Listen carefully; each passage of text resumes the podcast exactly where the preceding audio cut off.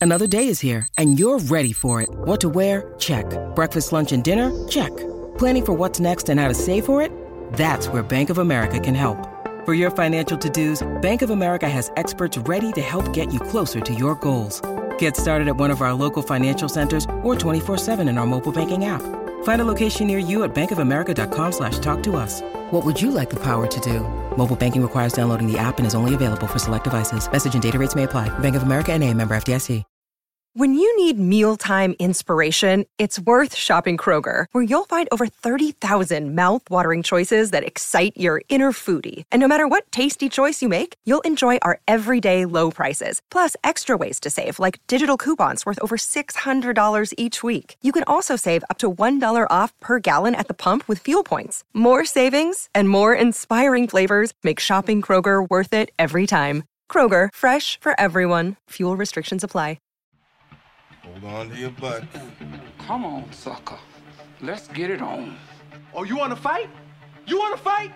I do not entertain hypotheticals. The world as it is is vexing enough. You don't know anybody named Iris? I don't know nobody named Iris. Can I have a piece of toast? I don't give a damn what you think you are entitled to. We are changing the course of history as we see it. That is what Western demands. How could you do this to me? Really, I want to know. Why did you do that? What you feel only matters to you. Step back for one minute and look at the big picture. And that's all? No, no, not for the real fire.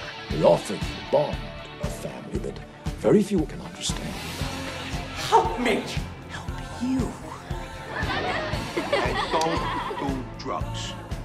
Or whatever movies with Wesley and Iris. What up, and welcome to Or Whatever Movies. I am your co host, Iris, and I am here with my older brother. Wesley Woman. Wonder. Wonder Wesley. Wonder Wesley. Wonder Wesley, 1976. Man, thanks. Today we're talking Wonder Woman, 1984, currently available on HBO Max and in theaters.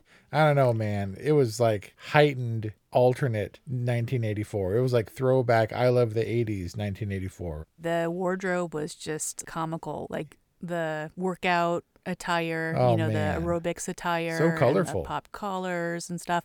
It was weird. It was like I kind of felt like they were like, let's get all the 80s fashion stuff out of the way, at least until we do the Chris Pine runway. And then after that, all the fashion started looking normal again. You know what it made, this 1984 made me think of? Hmm. Remember Beverly Hills Cop? Axel Foley arrives in the varied, wondrous world of Beverly Hills after coming from Mhm. from gross Detroit. And there's like people walking walking tigers on the street, and everybody looks like looks like Michael Jackson. Okay. But it was a very heightened movie, 1984. I mean, even the cartoony lasso robbery foiling. In the mall? Yep. What did 1984 have to do with the story other than maybe it being some kind of cautionary tale on on 80s era greed and consumerism? I feel like it was kind of an angle. I mean, Wonder Woman happened, well, you know, happened during what World War II.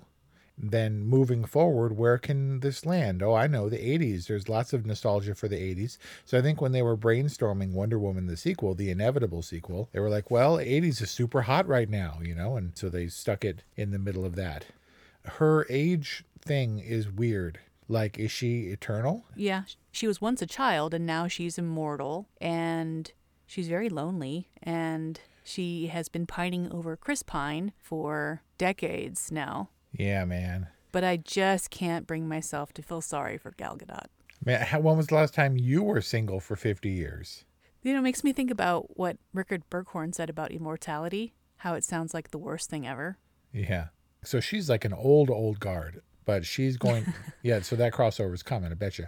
So that means when, like, in, in a few thousand years, when she gets old, she's going to have to be old for like hundreds of years. She's going to be like, have to be all incontinent and stuff for decades. Is that your old person phobia, incontinence? Yeah, man. I mean, You don't you don't have to be old to be incontinent. but getting into the, is this like a mom thing? Yes, of course.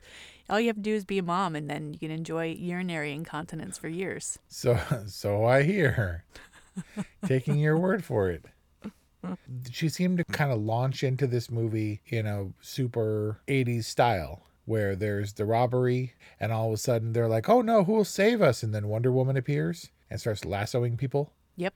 Pretty cartoony, man. Pretty destructive too. She's doing good and stuff, but she kind of tears up that mall a little bit. Yeah, but not it's not like Marvel level where they'll just raze whole cities for the purpose of a battle. You're right, not that destructive, but yeah, it's she kind she conveniently shows up for lots of different crimes, and then she goes home and she's lonely and she's sad. Yeah. And she wants her boyfriend. And it's just any warm body, right? I mean, she never sees Chris Pine's character. She all she sees is that dude. She claims that she only sees Chris Pine, and we only see Chris Pine. Not only we see the other dude, but it's jarring for me whenever that other dude is on screen.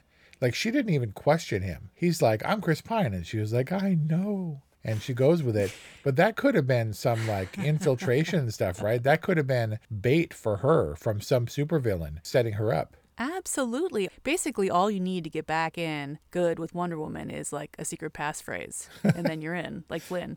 And then how come? And if she only saw the other dude, she had and she had zero thing for him when she sees him at the end, like all conveniently, and that's how he, that rando dude, responds when Gal Gadot hits on him, like, "Oh yeah, okay, see you later." I guess. Like no interest whatsoever. I guess, man. He's been, just been through some kind of weird, profound life experience. Yeah, they don't really get into the mechanics of what, where he went or what happened to him when Chris Pine basically was driving. It doesn't body. matter, dude. In Wonder Woman movies, men are just meat. They use that dude for his meat, and he turned into Chris Pine's meat. Yeah, Chris Pine, she doesn't exactly treat him too well either. Like, she's like, oh, I'm so glad you're here. And then she's like, but I got this thing to do. So if you want to tag along, you can. But and he does. I'm not going to really protect you or anything. She kind of puts him in a lot of mortal peril. Yes. He's kind of just showed back up. Not not him, that poor Meet Joe Black meat body dude. right. He's yep. gonna wake up and be like all scarred and stuff and all beaten up and sore. Oh yeah, that's true. So and he also missed the near worldwide catastrophe. So he's like waking up and he's like, What just happened to me? And why is the world so much better? Oh man, wouldn't that be amazing? If I got taken over by Chris Pine or something and bypassed all of 2020 altogether. And like all the crappy stuff happened to Chris Pine in my body and I woke up. That would be awesome. yeah. And you woke up and the world was a better place Yeah. because of Wonder Woman. I think that's what everyone was hoping for from this movie. So, how essential is Wonder Woman 1984? I get that the sequel exists because we have to make money, and Gal Gadot is coming back because she can make the studio money, and Patty Jenkins is back because I guess she's the only choice that could possibly be considered for any Wonder Woman movie. I think that Marvel building toward their cinematic universe, everything as even some of the Marvel movies that suck have their place in pushing forward the story a little bit. Whereas Wonder Woman, being the obvious standout in the DC universe, is kind of pushing its own agenda and nothing else. There were no connective threads to any of the other DC universe films. You know, and she's been in, she was in Batman and Superman and Justice League. None of that stuff. This precedes all that, but it didn't push anything forward. What is it just for the money and the love of the Wonder Woman? Like why the Wonder Woman franchise? Why Wonder Woman? Or why Wonder 2? Woman as a standalone? Yeah. Why Wonder Woman 2? And I can't tell if it's a good thing or a bad thing because for Marvel not everything has to be essential and when it's when it sucks, then you're kind of stuck with it. You're kind of stuck with the Thor 2s building up to these, you know, culminations in Avengers. I mean, I definitely think this is a case of business leading the charge, and everyone's just kind of got to get on board and make it the best it can be. And the best that they could be was a Wishmaster Crystal MacGuffin. yeah, I mean, whatever. It's been done before. We understand how it works. But my problem wasn't that they chose to go with this wishing stone kind of idea, but rather kind of how it worked. It just struck me as kind of weird and self serving that everybody in this world is greedy. There isn't anyone who's altruistic or who has a good wish for peace or healing or anything like that. It's almost like this weird dystopian past era where everyone is greedy and selfish and mean. So I mentioned that Wonder Woman 1984 is available on HBO Max, and you know what's also available there? What's that? The original Wonder Woman series. Really? The Lynda Carter series? You can see Lynda Carter here.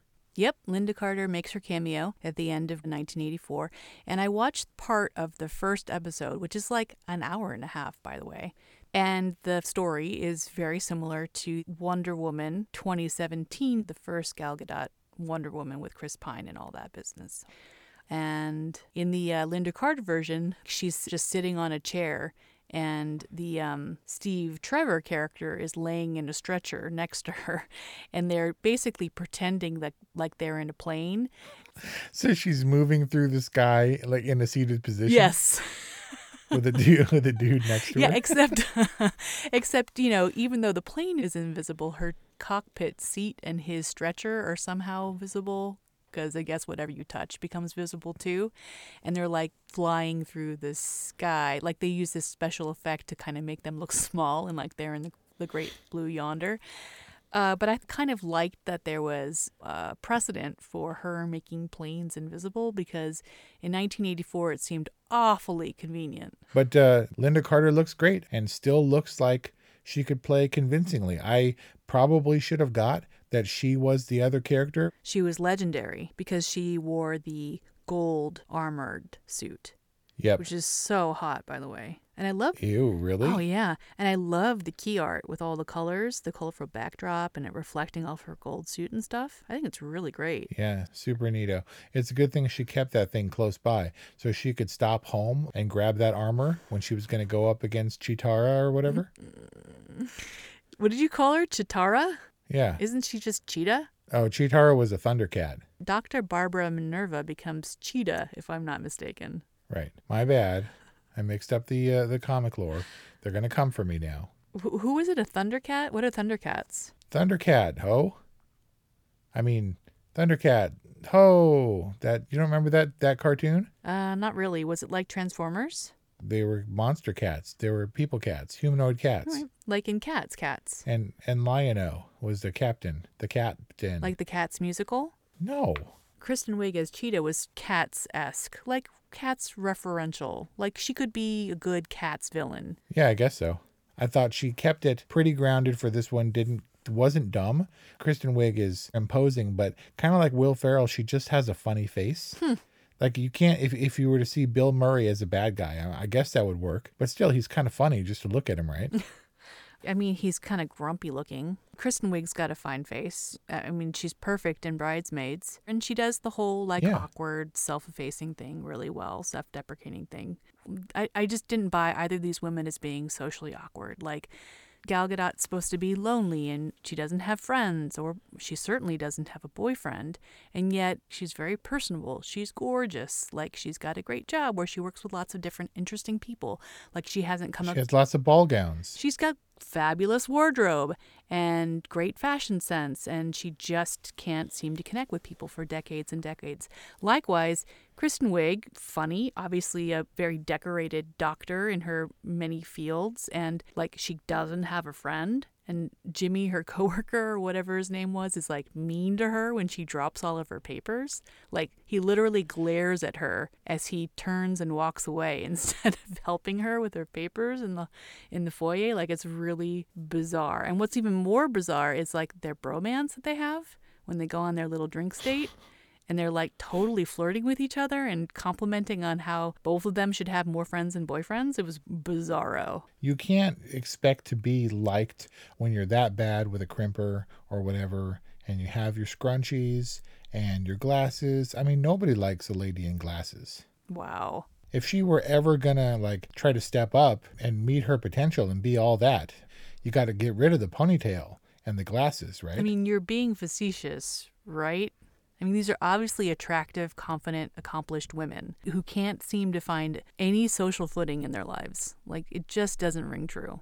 And I guess to Kristen Wiig's credit, as awkward, I guess, and unattractive, I guess, as Minerva is supposed to be, by the end, I mean, she plays that well enough and she can do, like you said, the self effacing thing while also being kind of funny and hapless. But then when she polishes up, actually, she didn't really get polished. She gets kind of scary.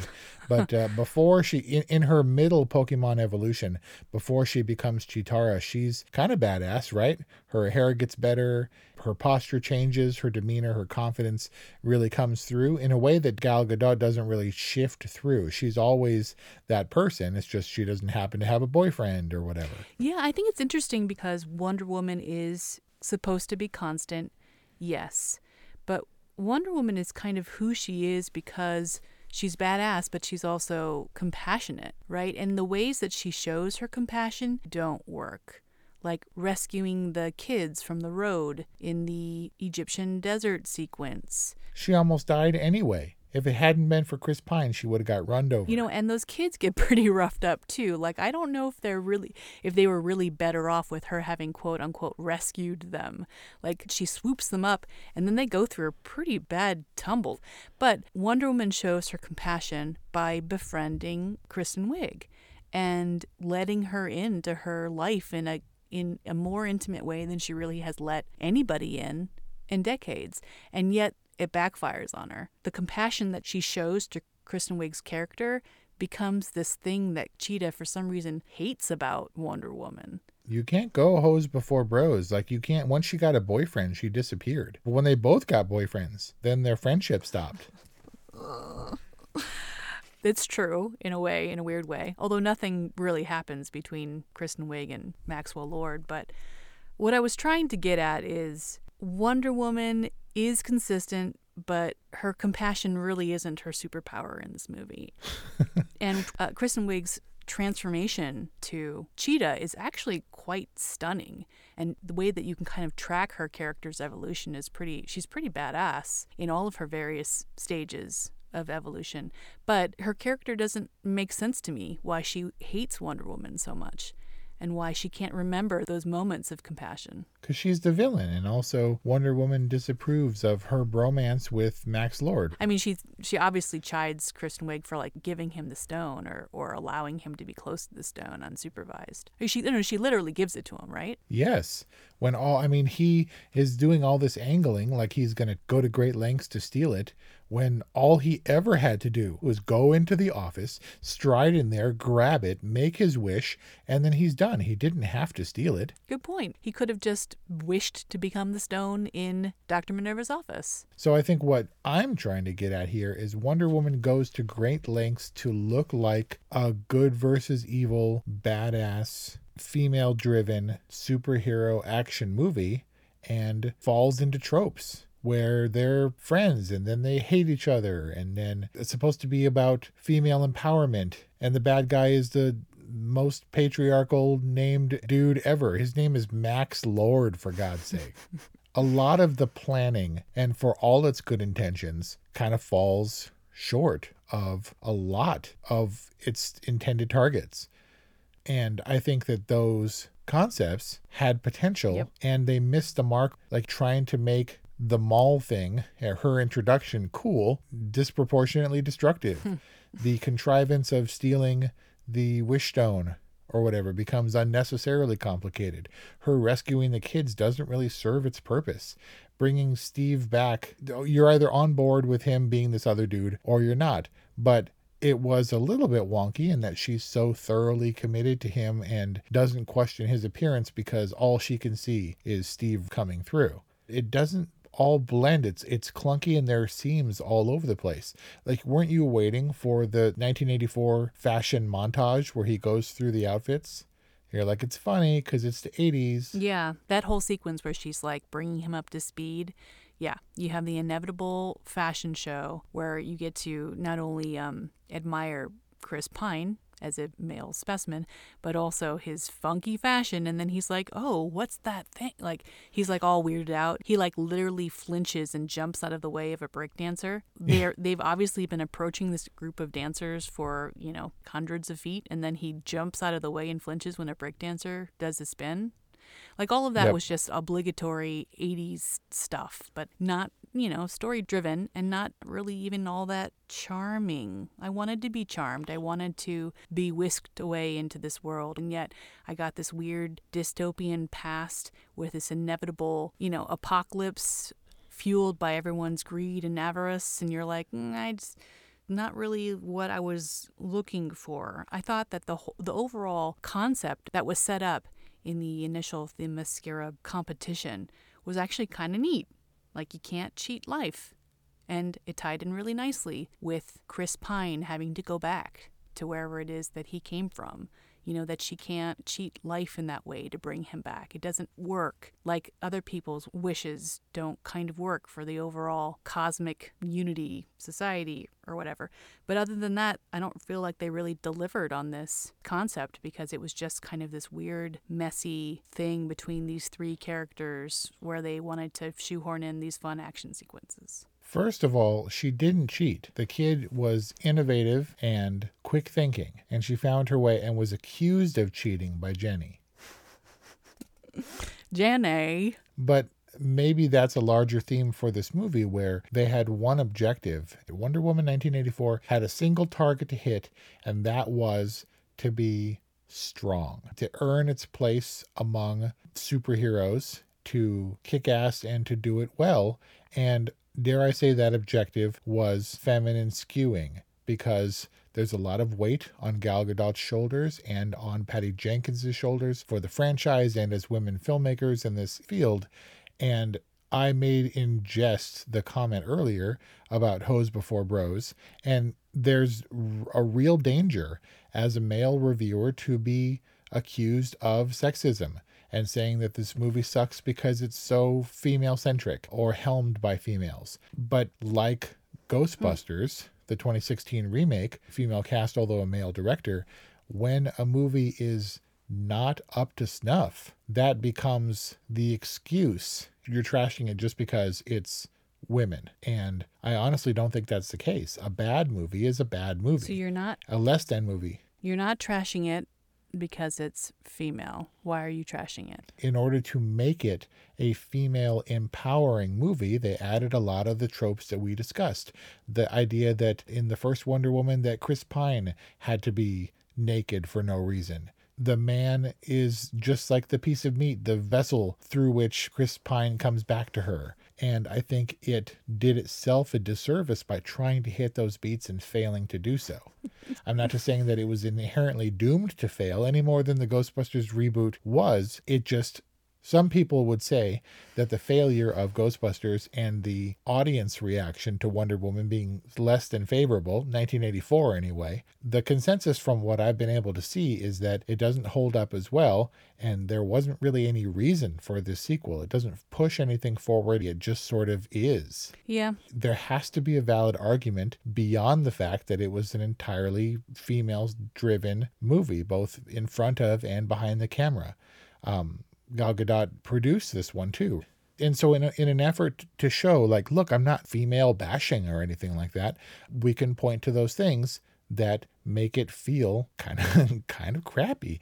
Um, when we demonstrate that Wonder Woman is crazy fast and crazy strong, when he's driving and they're trying Yeah. to catch up to the caravan or whatever, right? And she gets out of the car and starts running it looks so terrible and it looks so wrong to the eye and they're making her look strong and powerful in a way that several times just looked Yeah. and seemed kind of absurd to me. Mostly it revolves around the special effects where she is flying around in high-heeled boots for some reason. I don't recall if she had high heels in the last one. She definitely does in this one because we see them as soon as she hits the ground in the mall. But she's flying all over the place and jumping and lassoing and then she actually flies in her invisible plane and then she flies not even needing her plane Was that a thing? Is that one is that in her repertoire of powers? look she goes completely bruce almighty at some point where she can hear all the wishes Yep. i mean i wrote down and now she's flying That kind of sums it all up. she can hear the wishes and she just mm-hmm. lassoed the lightning Well, that was the thing. I mean, what I'm hearing is everything was kind of unmotivated, including the inception of this movie to begin with. Whatever kind of superpower she needed at any given moment to keep the story kind of moving along, they employed. She, you know, she's Spider Man lassoing around the mall, and then it evolves to her flying at the end, as was convenient for the story. But then she flies so fast that she can stop by her place and get her armor, so that when she shows up for the final fight, she's in the shiny armor, which doesn't last long, by the way. And I asked Kelly, and she was like, What? She went back to her apartment to get it, because she has all the time in the world for kissing and costumes. the war, the armor was supposed to uh, help her fly, right? Because it's got wings and stuff. I don't. She wasn't flying in the armor. She was flying before that, lassoing the lightning, and then she went got the armor just before she landed for the Cheetara fight. The cheetah fight, and if she's gonna Yeah. fight cheetah in her full cat's glory, then she's Yep. got to have the angel armor suit thing on, So she has something to tear at. because it's the big showdown. That armor, it was not functional, dude. no, And if it's if it's gold, because it wouldn't be brass, because it would tarnish. So it's got to be gold, and gold is super pliable and soft. Shredded those wings like foil. it's like a um forged immortal metal. It was adamantium. So, like the last one, like the previous Wonder Woman, as much as it was all good intentioned and conceptually there was some new old stuff there, and that we get to see Wonder Woman stuff that we hadn't seen before, except we've seen it before if you've watched the old show or read the old comics. But it just, in the end, devolved into a dumb, dark CG fight where they're swinging around and Cheetara is slashing at her. And I called it, and I called it Cirque du Soleil when they're f- like swinging around on the lasso. Oh man. And then she, and then she gets in the water, but then she electrocutes the cheetah, right? Yep. But doesn't get electrocuted herself, despite Nope. being in an all metal suit. It's And non conducive metal. It's not conductive. Gold is the most conductive metal ever. But it, it's not that it really matters because Cheetah's looking off into the distance and to her, and to her future at the end. Yep. Anyway. And then my final note: God damn, that was a long ass movie. Yeah, movie dude. like- so yeah, like 40 minutes in, I was like, mm, you know what? This is kind of not great, but whatever. It's probably half over. And then I was like, dude, there's a whole hour and a half left to go. But you know, all I was all about Kristen Wiig taking all the time she needed to transform. She was the silver lining of this movie for me. Kristen Wiig's performance and her character's evolution was pretty stunning. And for that, I give Wonder Woman 1984 a boring. Boring. you're either going to like this movie and it's not going to win you over i don't think when it starts off pretty bad uh, i agree about kristen wiig her having a decided evolution even if the end stage if the end result was kind of dumb. Uh, she survived apparently in order to take back her wish although she didn't actually vocalize it. Uh, i think that the wish stuff didn't count it didn't really matter all that much to the story. It was kind of a macguffin that drives the thing forward. I think steve was fairly one note. The max character who we didn't even discuss was pretty one note. I hate to say Yep. this because this dude, Pedro Pascal, he was in Narcos and stuff, right? Which I didn't see, and he was he he is or was the Mandalorian. Yep. This Max Lord character is definitely a Donald Trump type. And in that way, and as much as I got nothing against this char- this guy, Pedro Pascal, because I don't have really have a lot of reference for him, I don't like him and I can't tell if I if I don't like his character. Like Brian Dennehy, I couldn't stand him for decades after First Blood because he was such an effective bad guy. Hmm. And John Lithgow after Raising Cain, I couldn't stand the side of his face. I don't like Pedro Pascal's face in this Not movie even- in particular. Maybe it has to do with the suit, but he was so gross and slimy. And Yep. and one note, So unconvincing as a dad. and the, uh, yeah, and the Wonder Woman character was also one note in her she's tough and yet also soft. It was not as fun as a No. Wonder Woman should be. And I, and I never thought that I would say that the first Wonder Woman would be the best one of the series, but it kind of is. And I didn't like that one all that much either. So thanks for backing up my rating. I'm going to give it a whatever because the movie had flaws before her feet ever touched the ground in her high heeled boots. There you got it. A whatever from Wes. A boring from Iris. That's our review on Wonder Woman 1984. 818 835 0473 is our phone number. Call us, leave us a voicemail. We'd love to hear from you, or send us an email or whatever movies at gmail.com. We'd also love for you to subscribe to our podcast, share it with your friends. It's how people hear about us. We got Wonder Woman to you as soon as possible. If there are other movies that you would like for us to review, please let us know. And we'll see you next time. Hey guys, it's Miriam Love here, and I want to share something very special with you.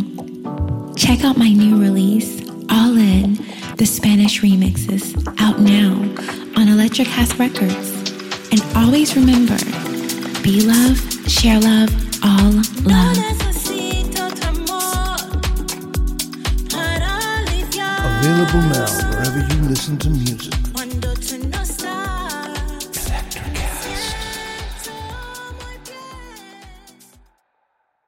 Today is working for me. Do you believe that for yourself? Hey, I'm Pastor Julie, and I want to empower you through encouragement. Inviting you to my podcast, Big Truth Encouragement, where I unpack living a faith filled life. I created my podcast for the ladies, but gentlemen, you'll gain something too. So I invite you to listen to Big Truth Encouragement on Electrocast and any platform where you listen to your podcast.